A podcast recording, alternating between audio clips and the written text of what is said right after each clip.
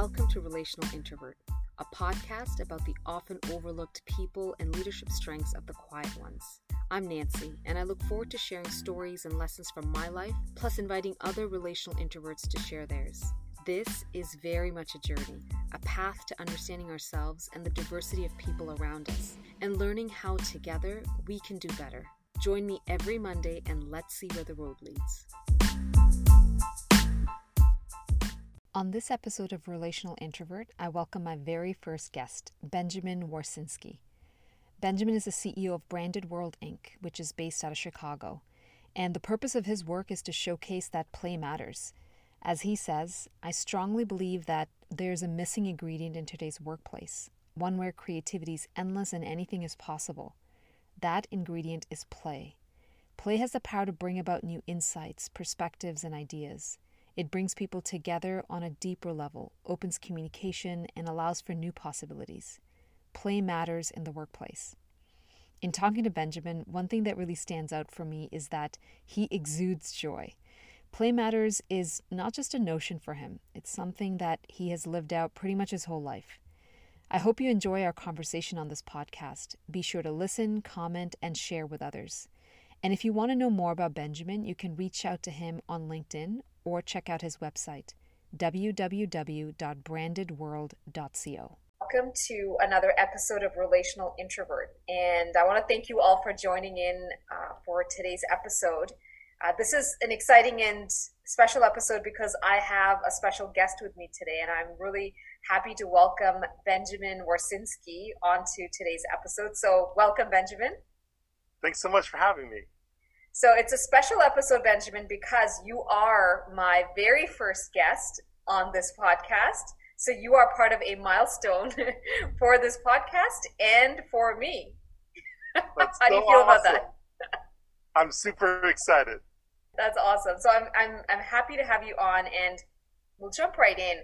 I was so I, you and I I think spoke for the first time or like connected one-on-one for the first time like maybe two three weeks ago. And mm-hmm. uh, it was a great conversation. It was our opportunity to get to know each other a little bit better. And something that you had shared proactively right from the get-go was this you had said that i'm an introvert. And that was something that just had come out naturally in our conversation. I don't think it was really an inquiry. Uh, it just came out naturally. And so where i wanted to start was I'm curious about that. How has that piece of you being an introvert played into your life? That's such a great question. I think it all kind of started back when I was a kid. Um, so I would just kind of like play, build Lego, and like just I don't know what the right word was. I, I just like would spend hours in my head imagining and building uh, Lego and like these different environments and cities and towns. So I would always be able to kind of kind of be off on my own. I could, I was, I would either draw or I was building or I was reading or, or things like that. So I was always kind of very quiet and kind of off on my own. Uh, and I think that kind of led into being maybe shy or socially kind of shy uh, in school and things like that because I was so used to being on my own in in how I spent my, my free time. So for you, you'd use these certain words of the quietness and, and the shyness. So how does that like how does that shape you i suppose as as you as you progress yeah so i think like how it's it's kind of shaped me is that i've been able to kind of be very productive on my own and kind of in my own space and so that's been very like a it's been like an asset or like very valuable for for teams and for, for the work that I do because I'm able to, to produce a lot of work on my own uh, very efficiently. So I'm kind of like a team of one um, that can do a whole lot.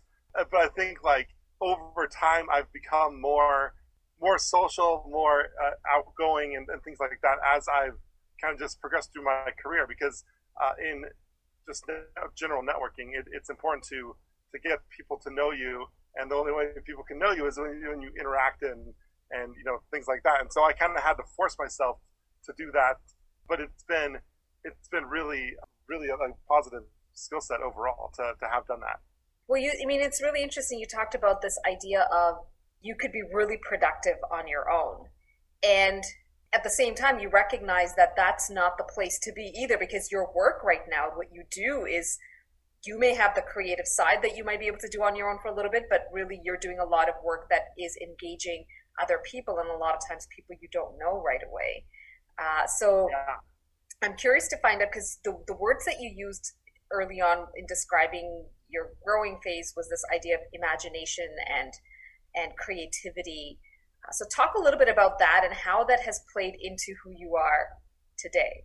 Yeah, no, that's that's a great question. So along with the imagination and creativity, I was always building these cities and towns and like these kind of immersive environments for the Lego minifigures, and that kind of translated into a um, you know studying landscape architecture and urban planning in college, which was a very kind of organic, natural progression because I, without knowing the professional terms, I was already kind of doing those things through through play, and so uh, that's where I started off my career. And it was it's really kind of interesting with the design, like the design field, because yes, like designers are creative and like we can kind of go into our own head and, and develop these things.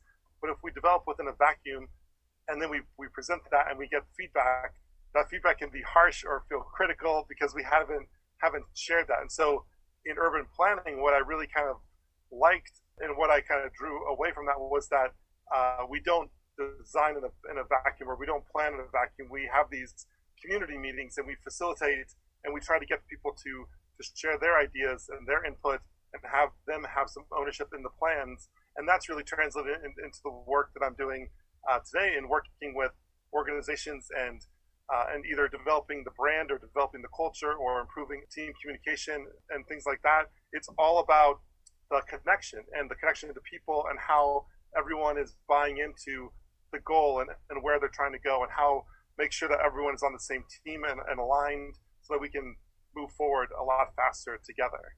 Right. And you know, like what I've actually really loved about your story when you and I spoke was this idea of play that's been in your life since the beginning. So you talked about Lego being your thing and it's part of like the work. You are a certified serious Legos. So yep. you are certified in Lego is what I'm trying to get to get across to everybody here. And that's actually really cool because it's it's a story about how play has been a really key part of who you are as a person since you were a kid and it's really come through full circle in where you are right now.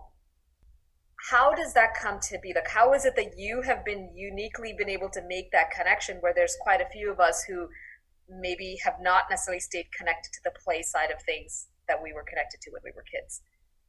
Yeah and that that's a great question and the more that i, I think about that it, it's really kind of i remember talking with my dad about what I wanted to, to study and what, what I wanted my major to be in in college, and we kind of went through my skill sets. And he was like, "Well, you know, you're you're great at design, at you know all these different things, at drawing, at kind of visual communication. Like, you know, maybe like you know landscape architecture or urban planning would be a great a good fit for you. Uh, and you've also done that through Lego, so you understand you know kind of all those different components. And so you know, he's also a licensed landscape architect, so I think he wanted me to kind of follow in his footsteps.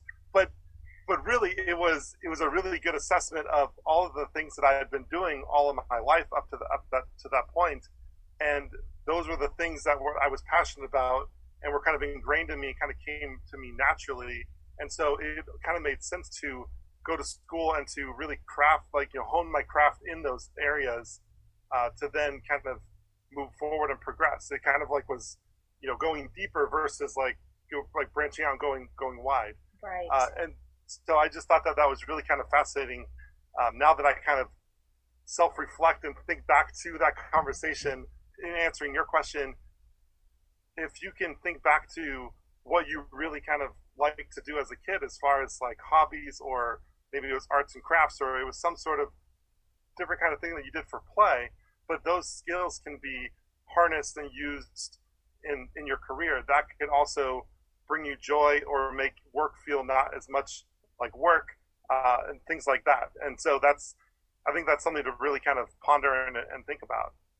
You and I talked about this before, where we said this idea of play can actually seem like a frivolous activity we Yeah. don't actually when we even the word hobby seems like an extra thing. That and that's and maybe that's the definition of it probably too is like it's a side it's a side thing that you do. It's not the thing that you do. Hmm but what i understand you're saying is you're encouraging people to look at play as the thing. Like how do you incorporate it as part of the main thing that you do? Yeah, I mean, it's almost like I think of like Marcus Buckingham and the the strengths uh, finder, and kind of how he talks about, you know, if you are doing something and it and it gives you energy, you should do more of that thing. And so often when we are playing or we're in this state of play, and it brings us joy, and like we kind of feel like we have limitless like opportunities, and and, and any, anything becomes possible. Those, I think, I think that's kind of the mindset that you want to be in, even when you're doing your work, because because think how how much more powerful you can be, and how you can show up, and how you can serve others in that capacity versus being in a different state of mind and trying to serve others in something that you don't really believe in. Uh, and it's so I I also think about you know it's so much harder to sell something that you don't believe in versus something that you truly believe in. And I think that just kind of ties in with the you know, kind of not not necessarily following your passion, but figuring out what it is that you that really kind of excites you and gives you energy, and that you can turn that into a career or a, a service or a product or something that can help others. And I think that's kind of the, the key um, to, to doing that. Yeah, I mean it's it's that idea of where does energy come from and how do you feed into that a little bit more and, and that idea of leaning in. We talk Yeah. a lot about leaning into difficult things, right? Like there's that there's that thinking around, you know, when things are difficult, when things are challenging, lean into that. And there's certainly wise advice behind that too. hmm there's also value into the point that you're saying is lean into the things that give you joy. Like there's just because something gives you joy doesn't make it an extracurricular activity. It Yeah. could very well be something that feeds you, your soul in a bigger way. You know what I'm curious about as you were talking was I was thinking, well, what if somebody says, Hey, Benjamin, I get a lot of joy out of knitting. I'm just saying it.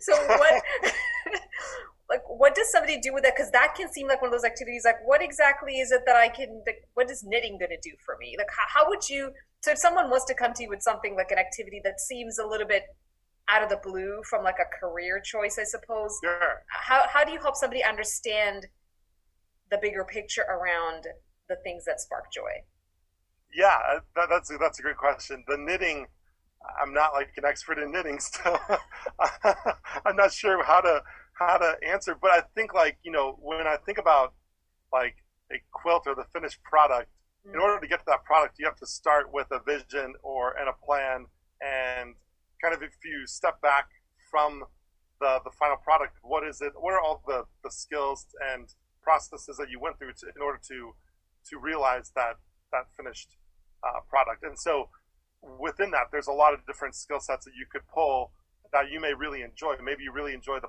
planning process, or maybe you really enjoy the the vision, uh, and you can help help clients, you know, envision what they want their quilt to be, or or, or you know whatever the maybe it's not knitting, it's maybe it's something else. Um, but helping them envision that is a really uh, important skill set because a lot of people they have a hard time imagining or, or picturing things in their mind, and so if you can help them kind of visualize that, that that's a a great skill to to have. Yeah, Um, th- yeah. that's a really good point. That's a really good point because I'm thinking even, and again, I just threw out knitting because that that's just what came to my mind. I actually know nothing about knitting either. I do know that it takes patience. So as I even think about that, you know, what I like what you said. What aspect of it? Because there's so many different aspects of it. There's the, the visioning aspect of it. There's the end. Like, is it the joy of the end product? And for some, it might be I just enjoy the pro- the process of kind of sitting in the quiet and, and watching the needle with the thread and just kind of that so is the is the detail of it something that gives you joy? Then mm-hmm. then what are the things that you could get that you might be able to get into the detail where people can other people are not able to go into and other Yeah. people can't see it? So so those are the things that to recognize joy because sometimes what you mentioned marcus buckingham and I, one of the things that he talks about is sometimes the things that we're necessarily good at aren't always the things that give us joy. We just we just we just became really good at it because by necessity or whatever we got good at it. So pay attention to the aspects of joy, and I feel like that's mm-hmm. the when you talk about play matters in a lot of your work, that's what you're talking about. Yeah, yeah. Well, and, and so like you know the the term play matters kind of came out of my research in understanding that creativity was the number one skill set that companies are looking for in 2020 and how do you how do you really foster creativity? Well you've got to create an environment where people feel safe and they're willing to share these ideas uh, because with any kind of creativity there's a lot of fail fast and like a lot of ideas and you have to kind of work through that and iterate and you have to be open to to throwing ideas out and maybe they're good maybe they're not good maybe they don't fit the objective that you're that you're working towards but it, that doesn't really matter. You just have to be able to get them out that, right. that's kind of like the biggest piece and that's where a lot of people get hung up on you know they want to be right or they want it to be a finished product right away and oftentimes that's not the, the case. Uh, but so how do companies allow for creativity? Everyone every company wants innovation they want growth they want these new ideas. Well the way that you do that to me it's it's through this uh, getting people into this state of play. And and that's and you know that's the one thing that's really missing from a lot of organizations and cultures is that play is kind of this outside of the work thing yet within the workplace we need to be creative and in order to really progress and help our, our clients further and so it's it's kind of funny because how how play is missing but that's kind of also the missing link to ignite the creativity and to get people excited and coming up with ideas uh, and helping solve these complex problems. Right. Well, so I'm curious about something. I know that in my experience, at least, where play came in more naturally in, an organization was, for example, meetings. So icebreakers, yeah, usually icebreakers, mm-hmm. or you know, when you're running workshops to kind of solidify certain learnings or things like that. That's where it came in. Uh, but as you're talking, I'm wondering could play be more spontaneous actually whereas it's not such an organized thing as in an icebreaker falls in here an activity here you know right. how, how how might play be a bit more spontaneous so that it's sparking creativity yeah i will and i think like it's the matter of the environment and making sure that that employees have access to to the the tools so for example if if a company had um, lego uh, uh, you know in, in different areas around the office they could just go to that that room and they could like get a couple you know bricks and start putting things together and that could spark creativity or or figure out you know this is what i'm thinking and let me build this for you and kind of share what that is. And then oh okay that that now i understand more of what you're talking about because i can see this model and i can point to this and ask questions. And right. maybe it, we also add in this piece um, that the, the, person didn't think about. And so then you're, you're kind of uh, empowering employees to to be creative and kind of be resourceful and to have a tool that can help them find that, that creativity or, or find the, the solutions to these to these problems. Yeah, that's a good point. I know that um, as I'm talking uh, or as we're talking here, one of the things that's standing out to me is we used to do something simple as well, where we would have just like pipe cleaners, mm-hmm. different colored pipe cleaners that would sit on just on the table. So if we were running a meeting and there was no real intention in the sense that you need to build something with these things. It was there, almost like remember when you were kids, we would doodle. Actually, I still do. Yeah. Like in meetings, you sit there and doodle. It's the same thing. It's a sparking of this creativity that seems mindless to someone who's looking in to the doodling, but the person who's doing it is almost like there's a creativity piece that's happening for them. They're paying attention yeah. and processing in certain ways. So those pipe cleaners were the same thing. And so by the end of the week, for example, in that session, some people would have built these awesome things and others I don't, you know, you wouldn't quite recognize what they had built, but everyone had used it huh. in the way that fit them. So there was no yeah. intention, as in to your point, like for example, the block sitting around. It's not an mm-hmm. intention of we need to build something from it. Right. It was there to just as a creative outlet. So in your thinking process, sometimes just the twisting, the building, yeah. the drawing kickstarts this way of thinking that takes us perhaps beyond the agenda that's mm-hmm. lined in front of us. So I feel like that's the same spirit of what you're talking about. Yeah, yeah, totally. Well, and we also, you know, thinking with our hands, uh, our hands are connected to our, our brain. And so when we're putting things together with our hands, subconsciously, we may be processing things that we don't realize until we're, we're kind of done with this thing that we've, we've built. And then like the connections start, start coming through. And that's kind of where the, the magic lies. Yeah. Yes. Now, you know, there's a lot of people who would say about themselves that I'm not really a creative person or I don't really know how to build something or I don't really know how to draw or paint or sing or dance. And this is something you and I have talked about in the past as well this idea of that traditional sense of creativity. Mm-hmm. And is that maybe boxing us in a little bit? You know, I, I think creativity is just kind of however you interpret that, and it works across all industries. I, I think like the the biggest piece is that you kind of continuously try different things to, to figure out what works or being be open to different ideas. I think that's kind of being being creative. So, for example, if you're like in the HR space and you have to recruit a bunch of people and, and each person needs like technology to do their to for onboarding, but you don't have the technology yet, how can you be creative to solve that problem? Maybe it's you bring everyone into a conference room and you you do like it's kind of more of a traditional teaching style in order to get the onboarding information to them and to have them have this this positive experience. And then you can bring the, the technology their, their laptops whatever in later. Uh, but that's kind of a creative way to solve that that problem. And I don't think you have to be a painter or an artist to to you know necessarily come up with that that type of solution um, yeah. And thank goodness for that because not all of us are.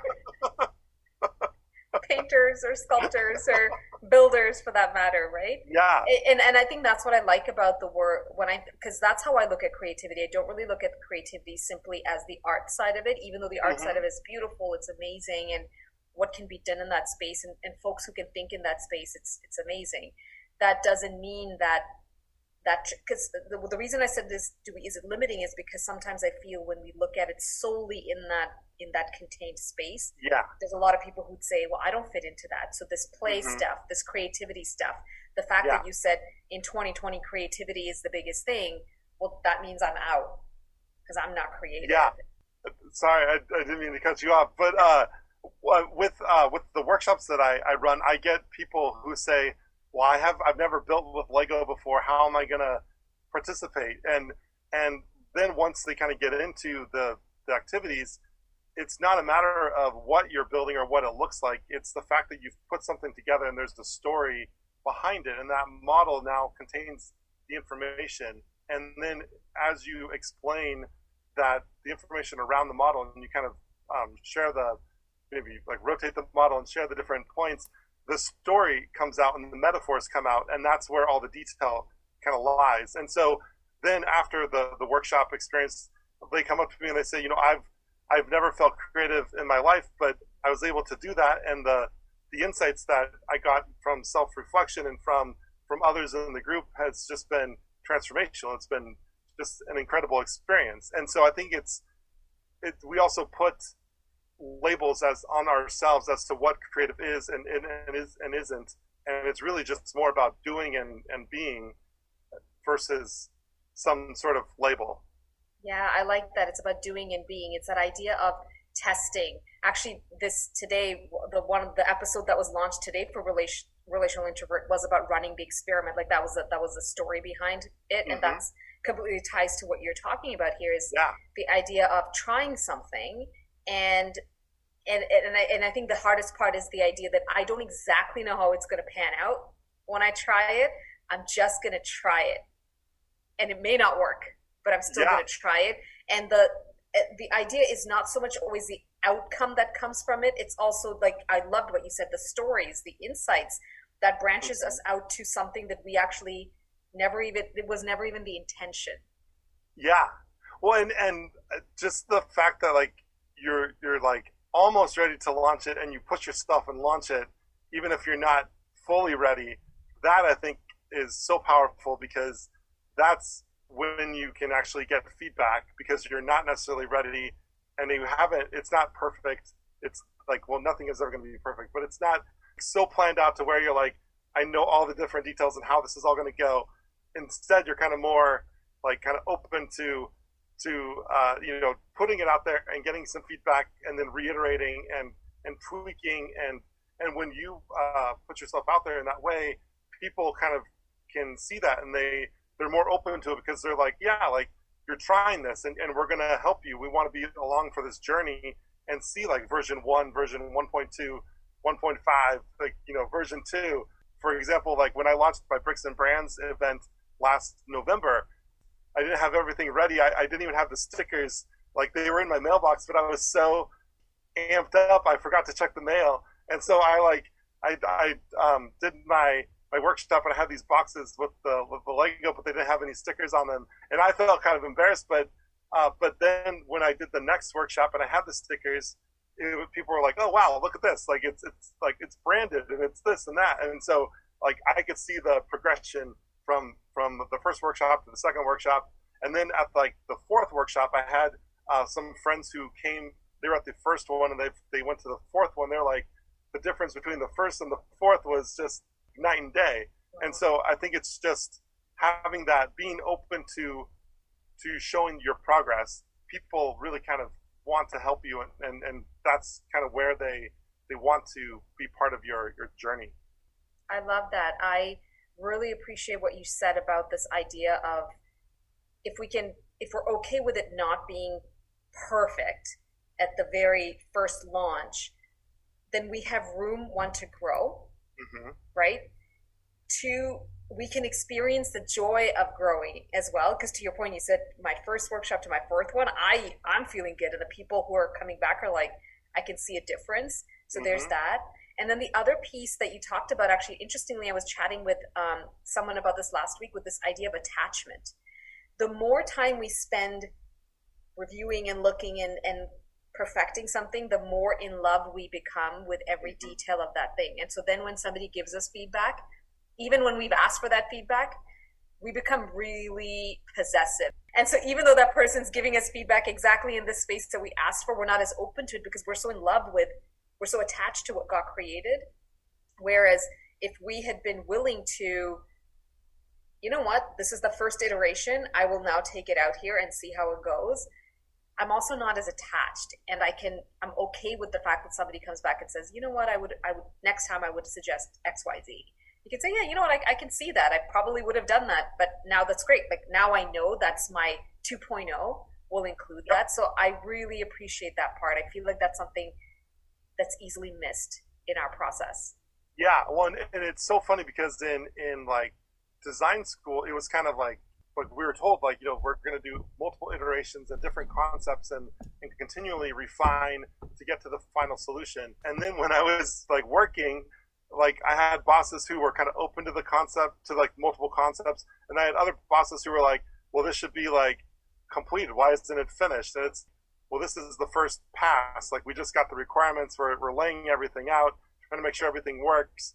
And of course there's going to be changes based on feedback or based on the client uh, or new requirements or, or, whatever the case is. But it's funny how in school it was it was kind of they actually wanted multiple concepts and iterations, and then in the workplace that was kind of a, a hit or miss depending on who what team you're you're I was with, uh, and so it's just kind of really interesting. And, and again, so like uh, relating back to, to what I'm doing now as, as an entrepreneur, it's constantly you know putting something together, putting it out there to get feedback and then refining it over time. And I think it's just uh, it's just really interesting all the different progressions. And but I think from design school, that's something that is not taught out, outside of design school, and I think that, that it should be um, right. like kind of that fail fast mentality or that being open to feedback for how to take constructive feedback to continue to refine and, and get better.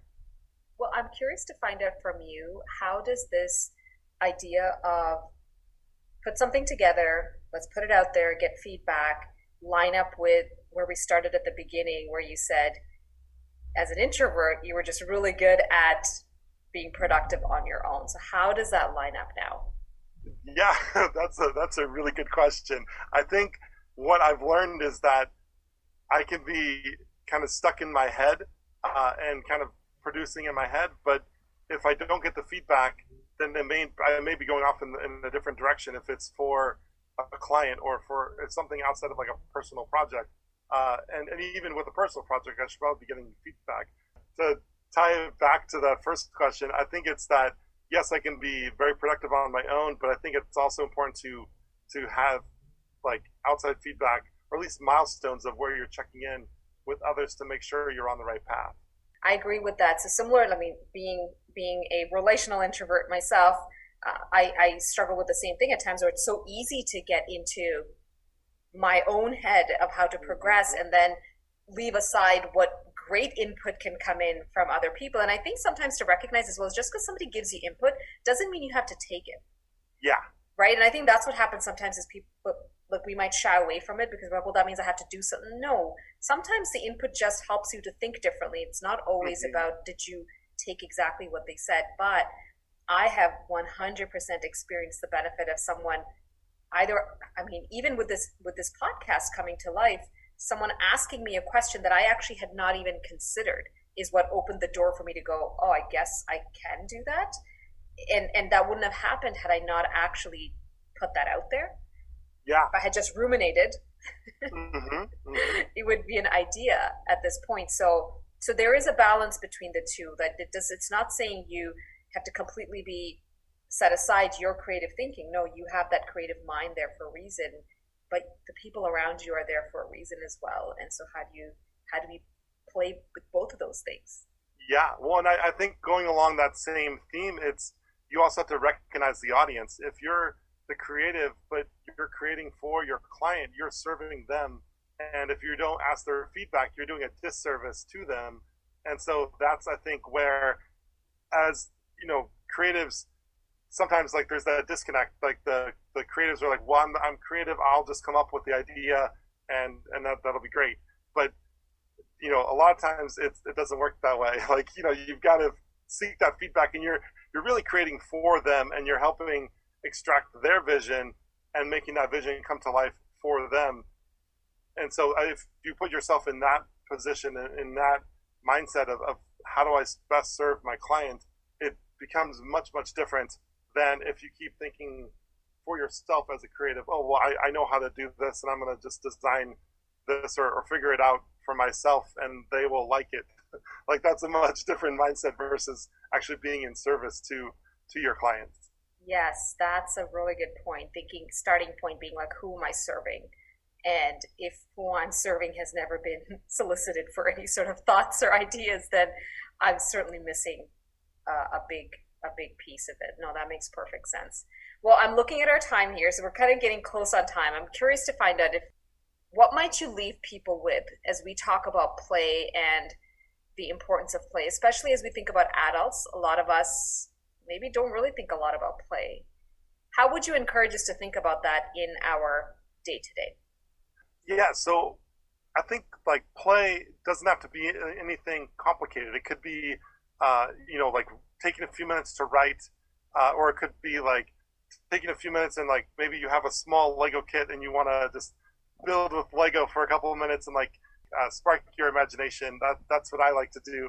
Um, or maybe it's it's music or or so I mean it's kind of like whatever whatever you're kind of into. I think it's just a matter of of setting aside some time each day or each week, um, or maybe even even if it's, if it's on the weekend, but setting aside time just to be in that area of, of what play is to you because it becomes a muscle. And if you continuously kind of build that into your, your life, then you can kind of start to apply that in other, in other areas uh, as well. Yeah, that's a really good point. Like, how do we learn to build that muscle? And I love what you said about pay attention to the things that give you energy and pay attention to things that give you joy, because that then will help you not just in that moment, but in other areas of your life as well. Mm-hmm. So that's that's really awesome. Well, Benjamin, I want to thank you for taking the time to be here today, and uh, I love uh, this conversation around play. And I feel that there's probably a lot of other people out there who either want to know more or maybe even have questions. Which I would encourage anyone who's listening to the podcast, like drop it in the comments, share any questions that you might have, and Benjamin, if somebody does wants to reach out to you to find out a little bit more or to just engage a bit more in our conversation, what's the best way for them to reach you? Yeah, you can find me on, on LinkedIn. Um, I'm pretty easy to, to find if you just type in my name. I think I'm like the only one on LinkedIn with my last name. The other way would be on my website, brandedworld.co, and uh, you can you can contact me via the contact form. That's great. Well, I want to thank you again, Benjamin, and and for everyone listening in. I, I want to thank everyone for taking the time to listen, to get engaged. So again, if you have questions, you if there's something that we haven't talked about, and you feel that we needed to have talked about it, again, drop it in the comments. Feel free to reach out to Benjamin or myself, and uh, I look forward to connecting with all of you very soon. And Benjamin, thank you again for joining today. Thanks so much for having me.